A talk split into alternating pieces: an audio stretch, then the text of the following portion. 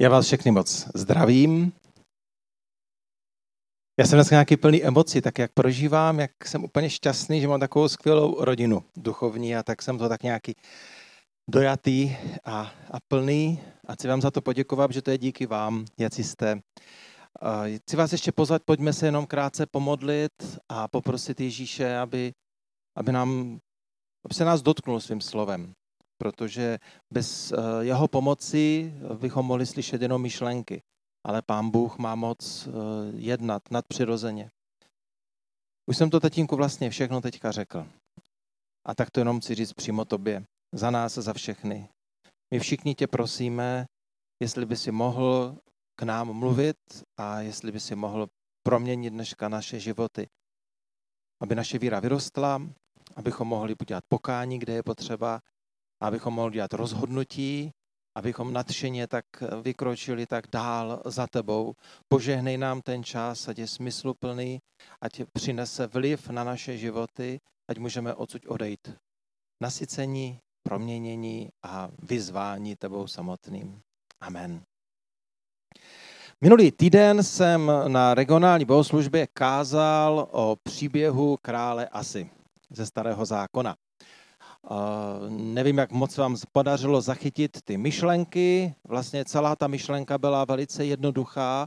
Byla o tom, že Bible nám vypráví mnoho příběhů, které mají stejný obsah.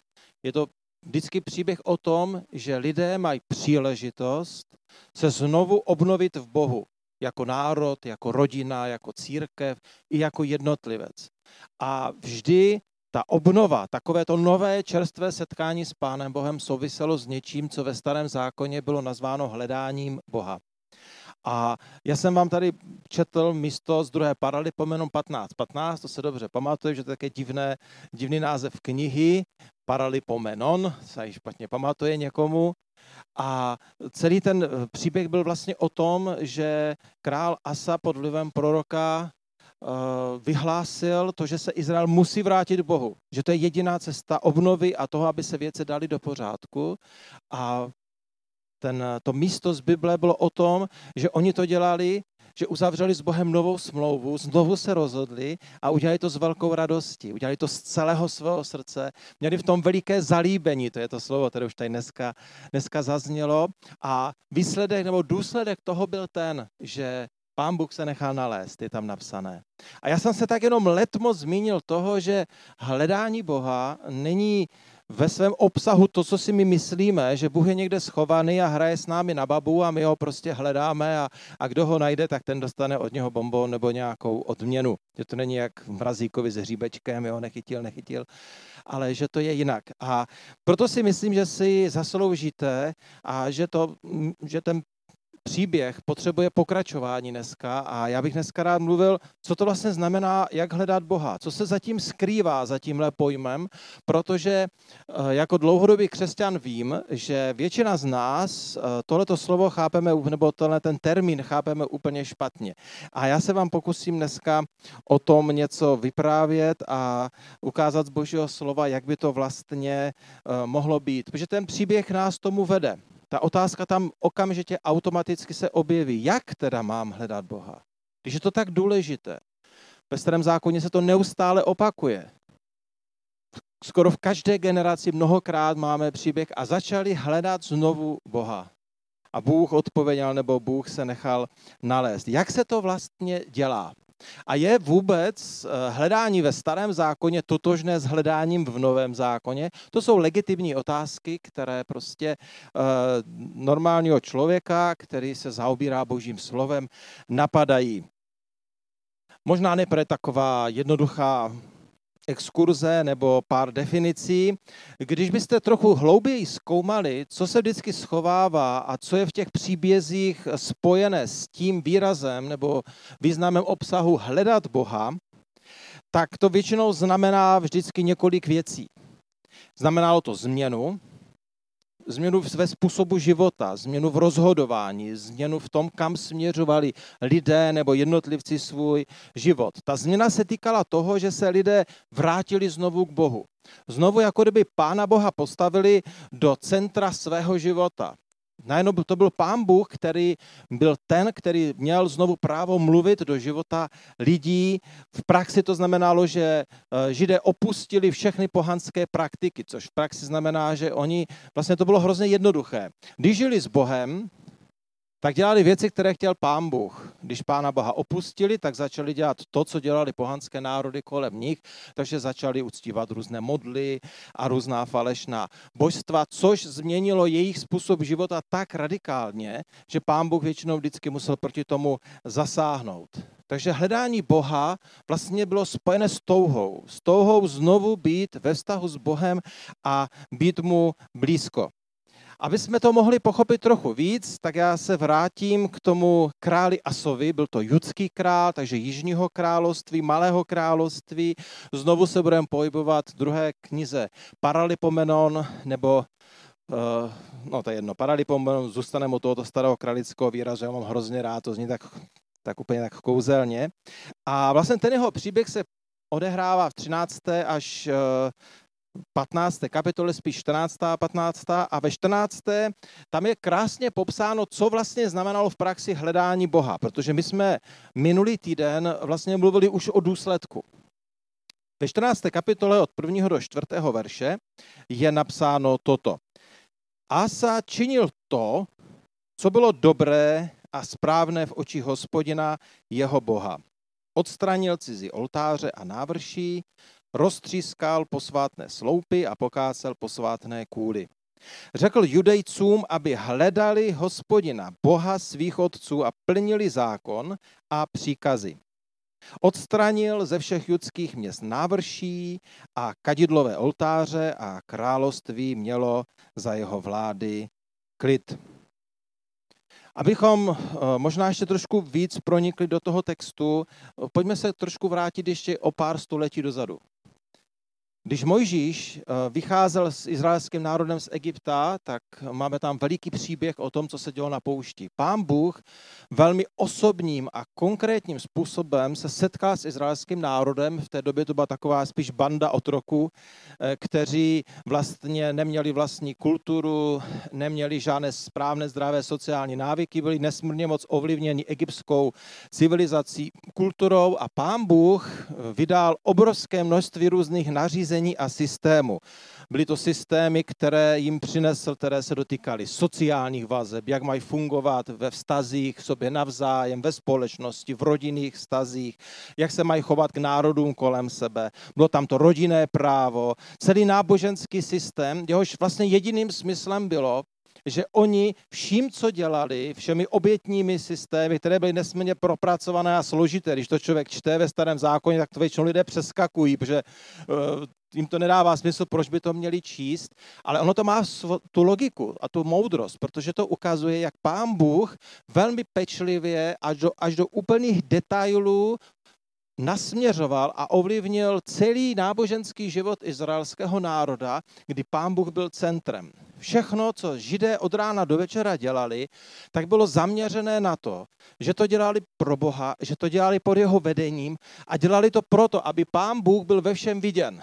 Aby všechny národy kolem nich viděli, že Bůh Izraele je jiný než všechny ostatní náboženství a bohové a pohanské modly, které uctívaly všechny národy kolem nich. Proto, když Asa uh, přijal slovo od proroka a rozhodl se, že prostě vrátí izraelský národ na to místo, kde měl být, že to bylo jediné místo, kde všechno fungovalo. Bylo to jediné místo, kde se měli dobře. Bylo to jediné místo, kde, kde byli zdraví, kde nebyli napadáni nepřítelem, kdy se jim dařilo, kdy země vydávala úrodu, to bylo neuvěřitelně všechno propojené, tak uh, Asa se vrátil vlastně k tomu, co Bůh nařídil Izraeli z dob Mojžíše. To bylo hledání Boha. A možná jste si všimli, když jsem četl ten text, že většina událostí, které Asa udělal, bylo, že likvidoval všechny pohanské praktiky a modloslužebné praktiky, do kterých Izrael znovu vešel. Jako kdyby ta dělící čára se týkala toho, kdo je vlastně centrem mého života. V dnešní době bychom možná mohli říct, centrem mého života mohu být já sám. Centrem mého života mohou být různé filozofie, různé způsoby života, kterým dávám přednost a podle kterých žijí. A nebo centrem mého života může být Ježíš, jeho učení, které já každý den a v každé oblasti svého života následuji. My dneska to nemáme tak, že máme nějakého ošklivého bůžka položeného na poličce a to je třeba bůžek nějaké filozofie, prostě třeba osvícenectví, anebo bůžek televize, anebo uh, bůžek financí, anebo egocentrismu, anebo čehokoliv jiného. Dneska jsou naši bůžkové skrytí. Dneska se hůře pojmenovávají. Dneska vlastně hledáme jenom v tom, kdy, jak jdeme po té cestě, tak sledujeme, kam nás ta cesta vede. Jestli nás vede k Bohu, anebo jestli nás vede tak nenápadně a opatrně od něj. A tam rozeznáváme, jak to vlastně je. Oni to měli v té době jako kdyby snažší, jo? protože oni přesně věděli, co mají udělat. Tady je napsané, že Asa se rozhodl, že bude dělat všechno to, co pán Bůh chce. To bylo to základní rozhodnutí. Vrátíme se na tu cestu, o které pán Bůh řekl, že je správná. To bylo to, co znamenalo hledat Boha. Rozhodnutí.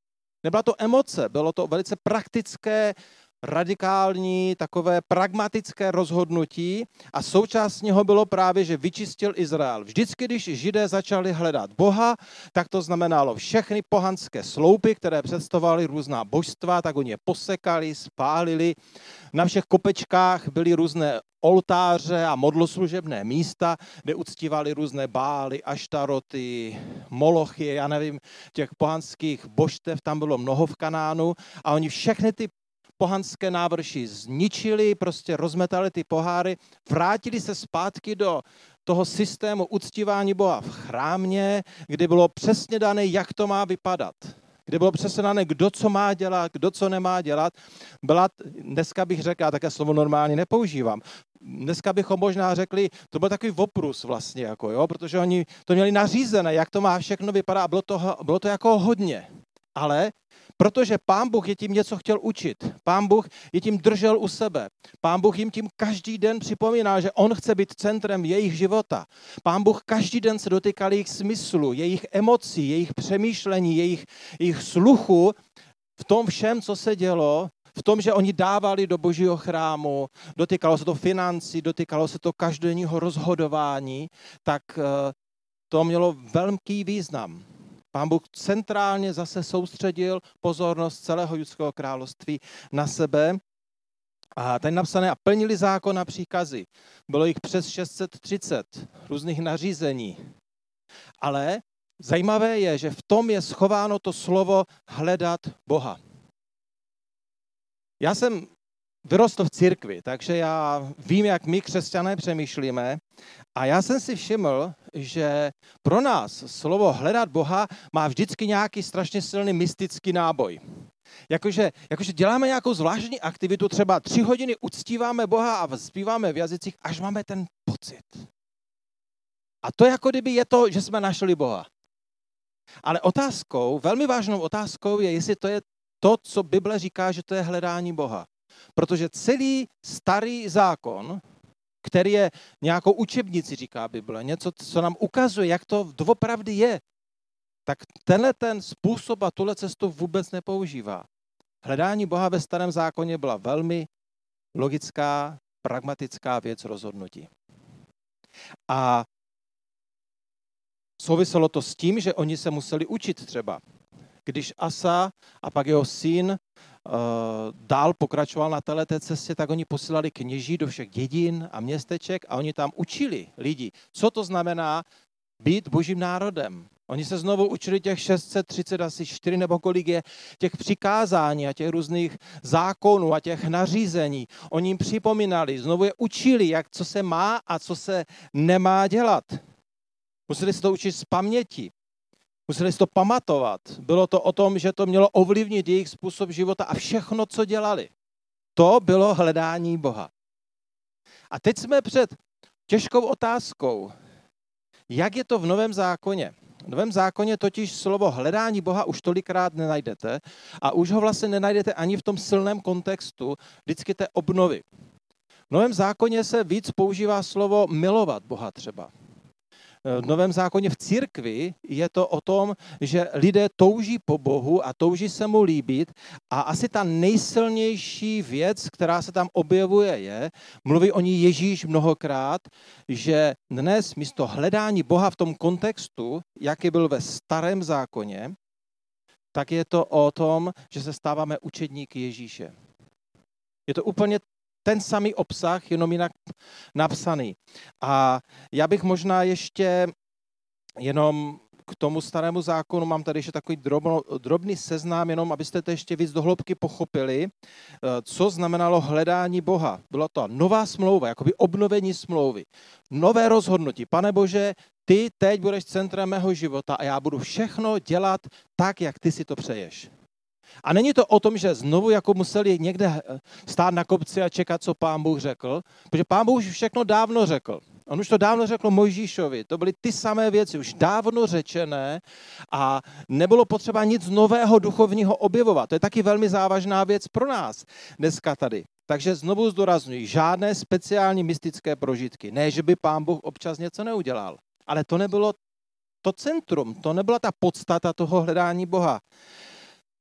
Znamenalo to vrátit se do, mám takové věty tady, do Bohem daného komplexního systému života, který odlišoval Izrael od všech národů kolem nich. To odlišení velmi úzce souviselo s hledáním Boha v té době.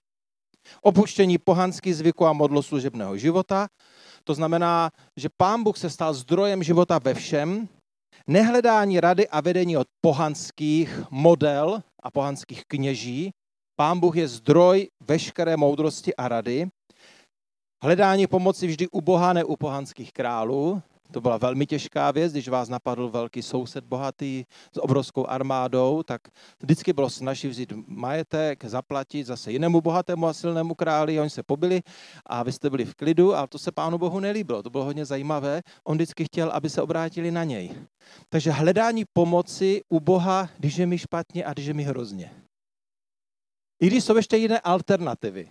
To je taky zajímavá myšlenka. A vlastně zničení modloslužebných míst.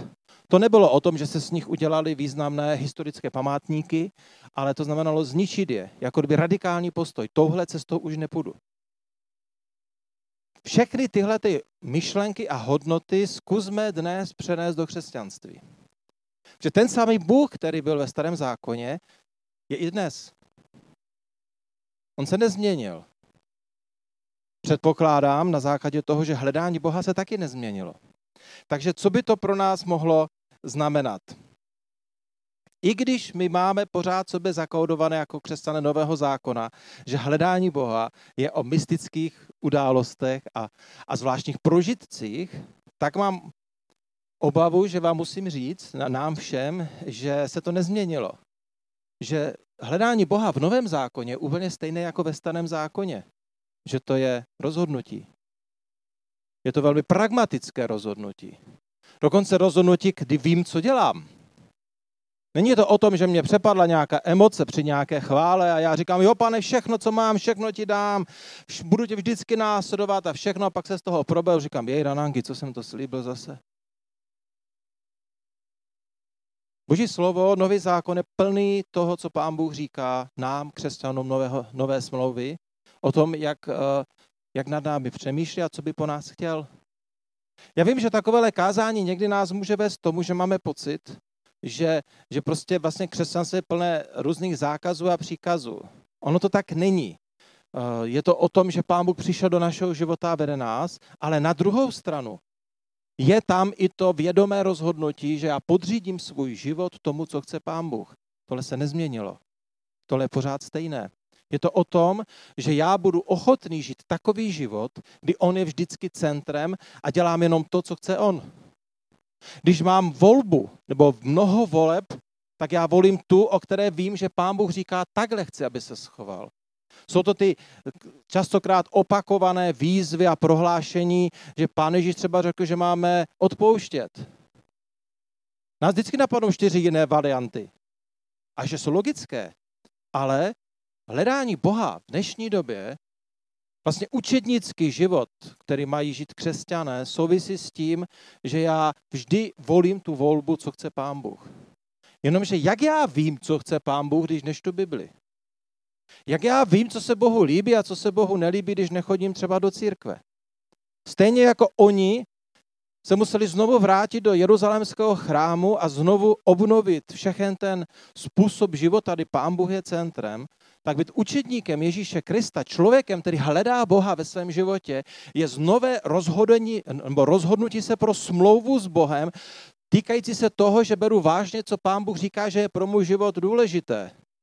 Život bez nenávisti, život závislosti na Bohu, život, já se rozhodu, že on má pravdu, já nemám pravdu, že mu mohu důvěřovat, i když všechny moje smysly mě jaj, jaj, jaj, jaj.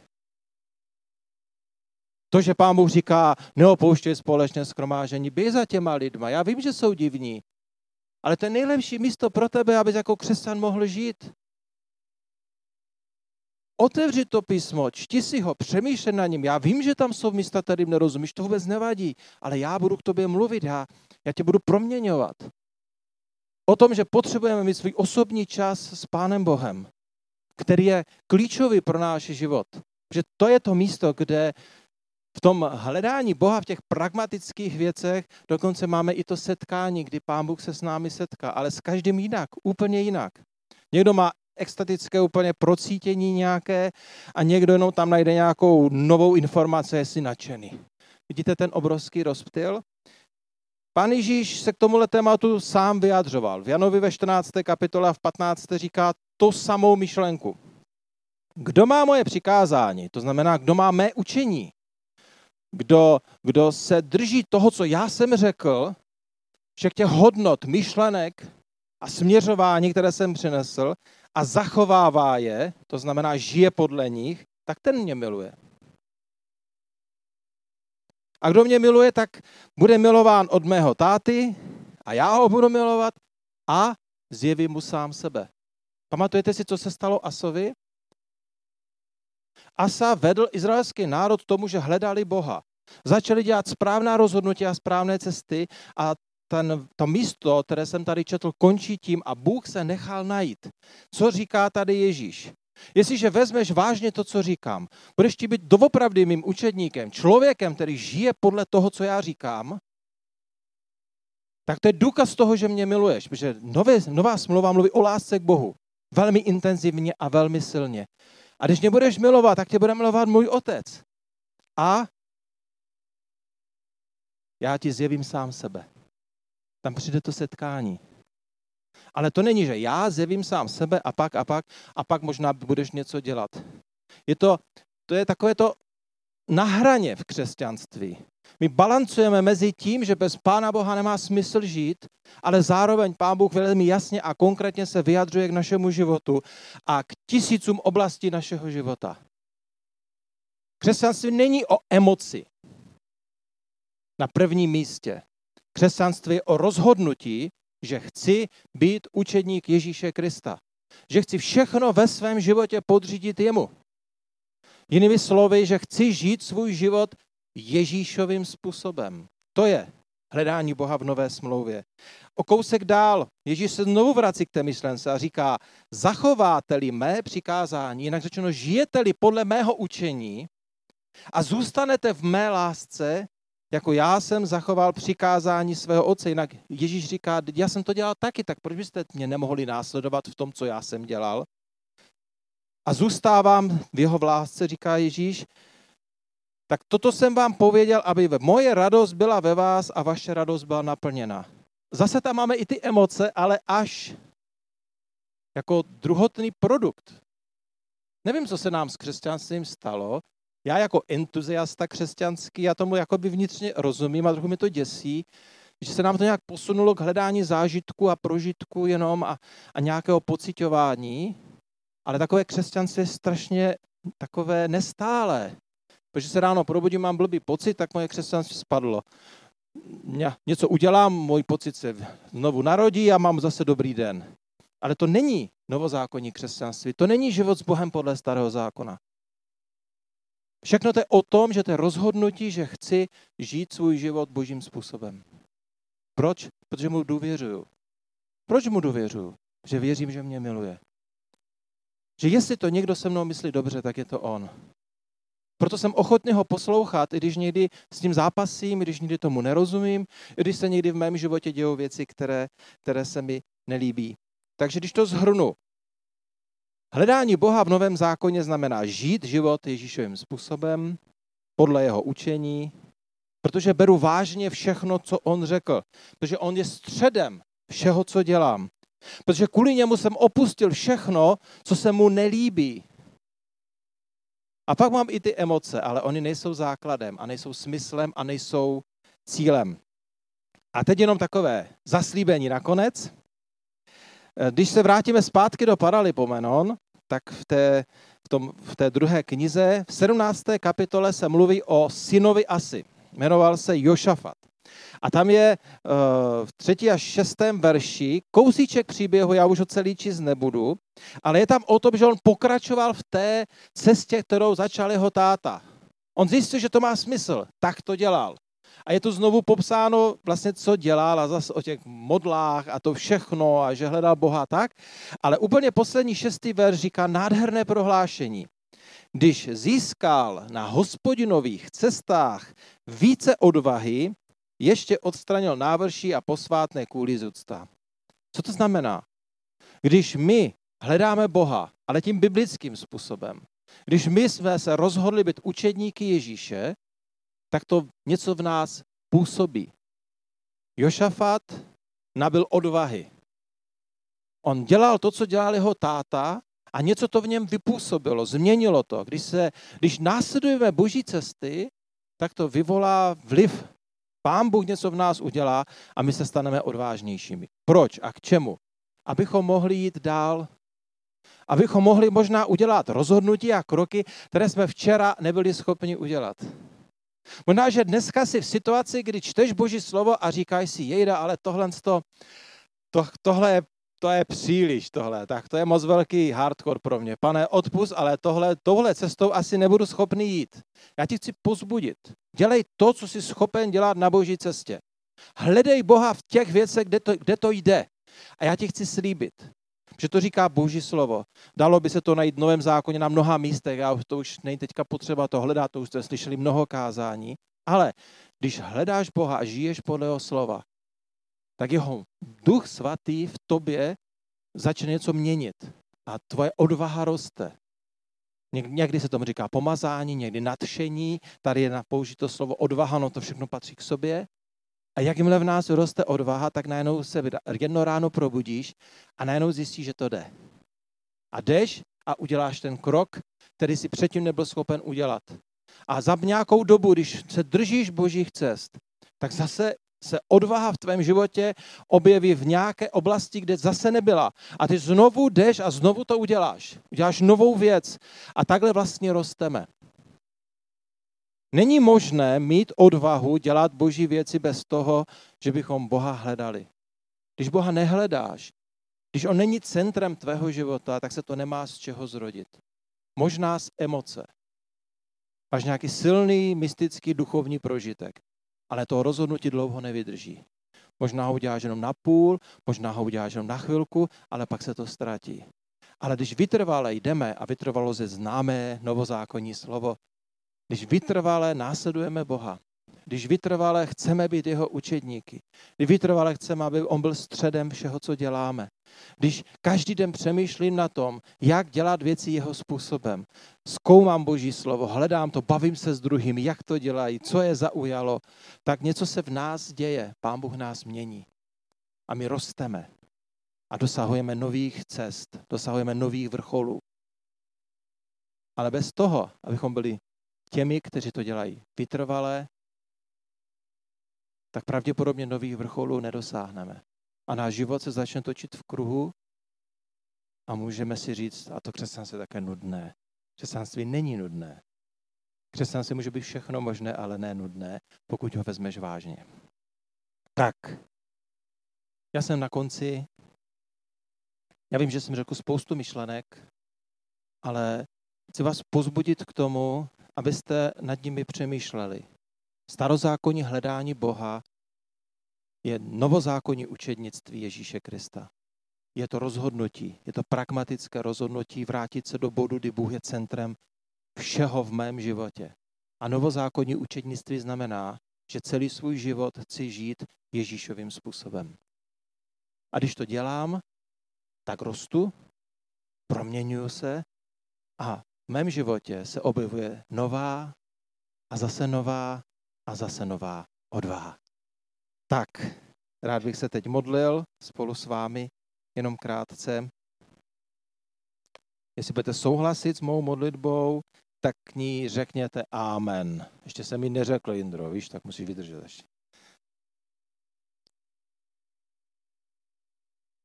Otče, já tě prosím ve jménu Ježíše za nás, za všechny, kteří souhlasíme s tím rozhodnutím, že bychom chtěli tě hledat. Chtěli bychom žít ten opravdový život pro tebe. Chtěli bychom, aby v každé oblasti našeho života jsme věděli, pane můj, co si přeješ a co říkáš ve svém slově, jak máme žít. A děkujeme ti, že se to neděje z naší síly, ale že se to děje z tvé moci. Děkujeme ti za zaslíbení, že to, co dnes ještě není pro nás možné, tak možná už zítra bude, protože když půjdeme po tvých cestách, tak nabídeme odvahy a budeme schopni jít dál. Tatínku, prosím tě, požehnej nás. Modlím se za to, aby se tohle slovo nestratilo. Modlím se za to, aby bylo něčím silným pro naše životy, aby naše křesťanství bylo opravdové a takové, jak si přeješ. Amen.